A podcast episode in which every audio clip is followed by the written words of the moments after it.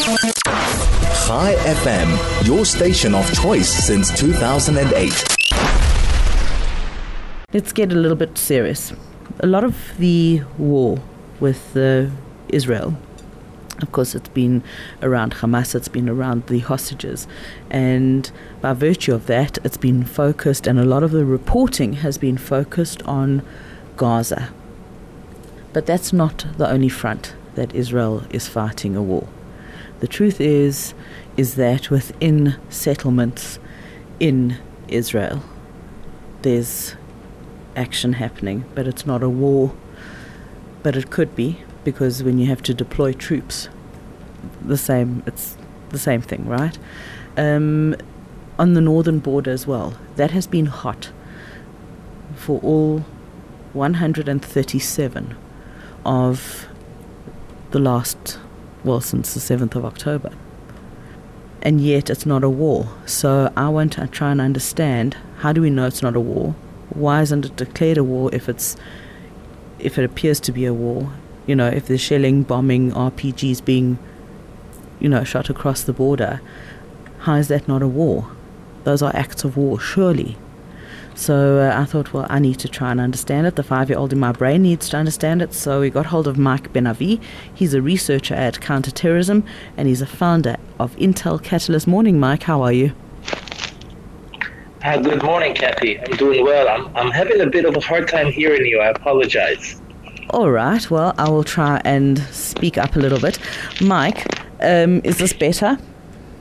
Is this any better? A bit better, yes. Thank you. Okay, good. Yes. So the northern border has been hot since the 8th of October. There have been RPGs, there have been things fired from both sides, left and right, there have been fires, there have been, you know, airstrikes. How is that not a war? Well, it is a war. It's a war that's in a very low intensity. Mm-hmm. It's a war where Israel right after October 7, when the war first started, two days after, decided strategically to not have a two front war. Let me tell you something, Kathy, and to the listener, of course. Um, no military on earth, regardless how strong it is, how powerful it is, and how big it is, would rather fight a war in two fronts this is uh, against any uh, uh, military, you know, strategy teachings. So Israel decided that on the northern front, which is, by the way, uh, started unprovoked by Israel. Hezbollah decided to to show the people of Gaza, the Hamas terrorists, that they're going to uh, act in solidarity by attacking Israel and keeping it busy, quote unquote, while they're fighting in Gaza. I thought it was so the IRGC, Mike. Sorry, just just uh, I thought that it was the IRGC, that it wasn't actually Hezbollah.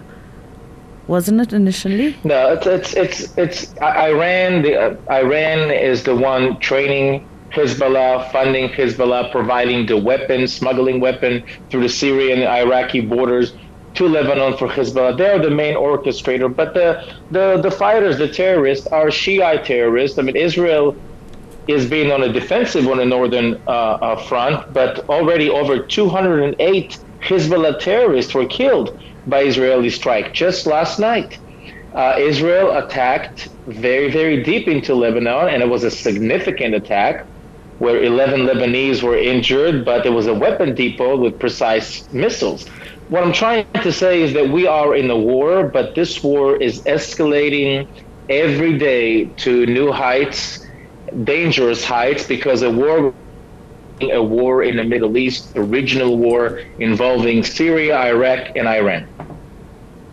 All right. So where where do we go from here? I mean, what do you think is going to happen?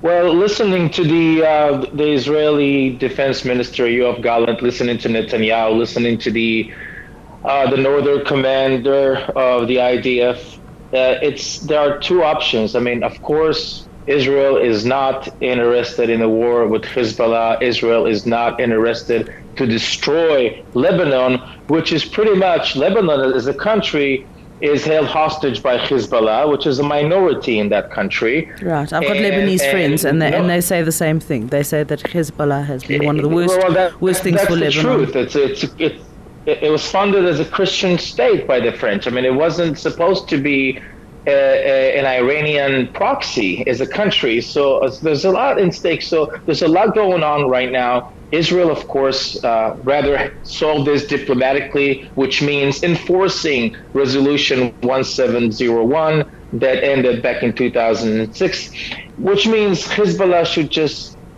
disarm its its militias and go north uh, across the Litani River and not threat with with October 7 type massacres on the northern front, on the northern Israeli uh, settlements and cities, which, by the way, are still living in hotels in central Israel. They're not back home. Sure. So the situation, I'm afraid, and I'm not trying to be, you know, the, the bearer of bad news. I'm afraid it's going to only be solved militarily, which means war, a big war. I think Israel is waiting for the right timing, for the right, you know, uh, uh, arms supplies, and to just to be ready for to do it in its um, precise moment, I guess. But yeah. it's not going to be like anything we've we've seen before. It's going to be significant. I don't think anything that's happened in the past 137 days is anything that we've seen before. Exactly. And, and I'm talking in, exactly. the, in the world, I don't think.